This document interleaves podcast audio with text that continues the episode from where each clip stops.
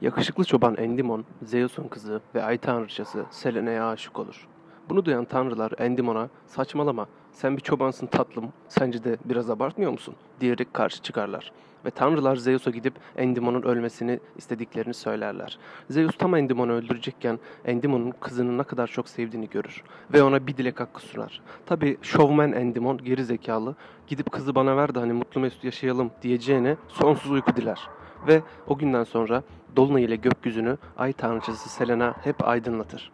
İşte böyle şov yani mitoloji değil de sanki şov. Geri zekalı geri zekalı işler. Çoban ne bileyim kralın kızına aşık falan filan aman.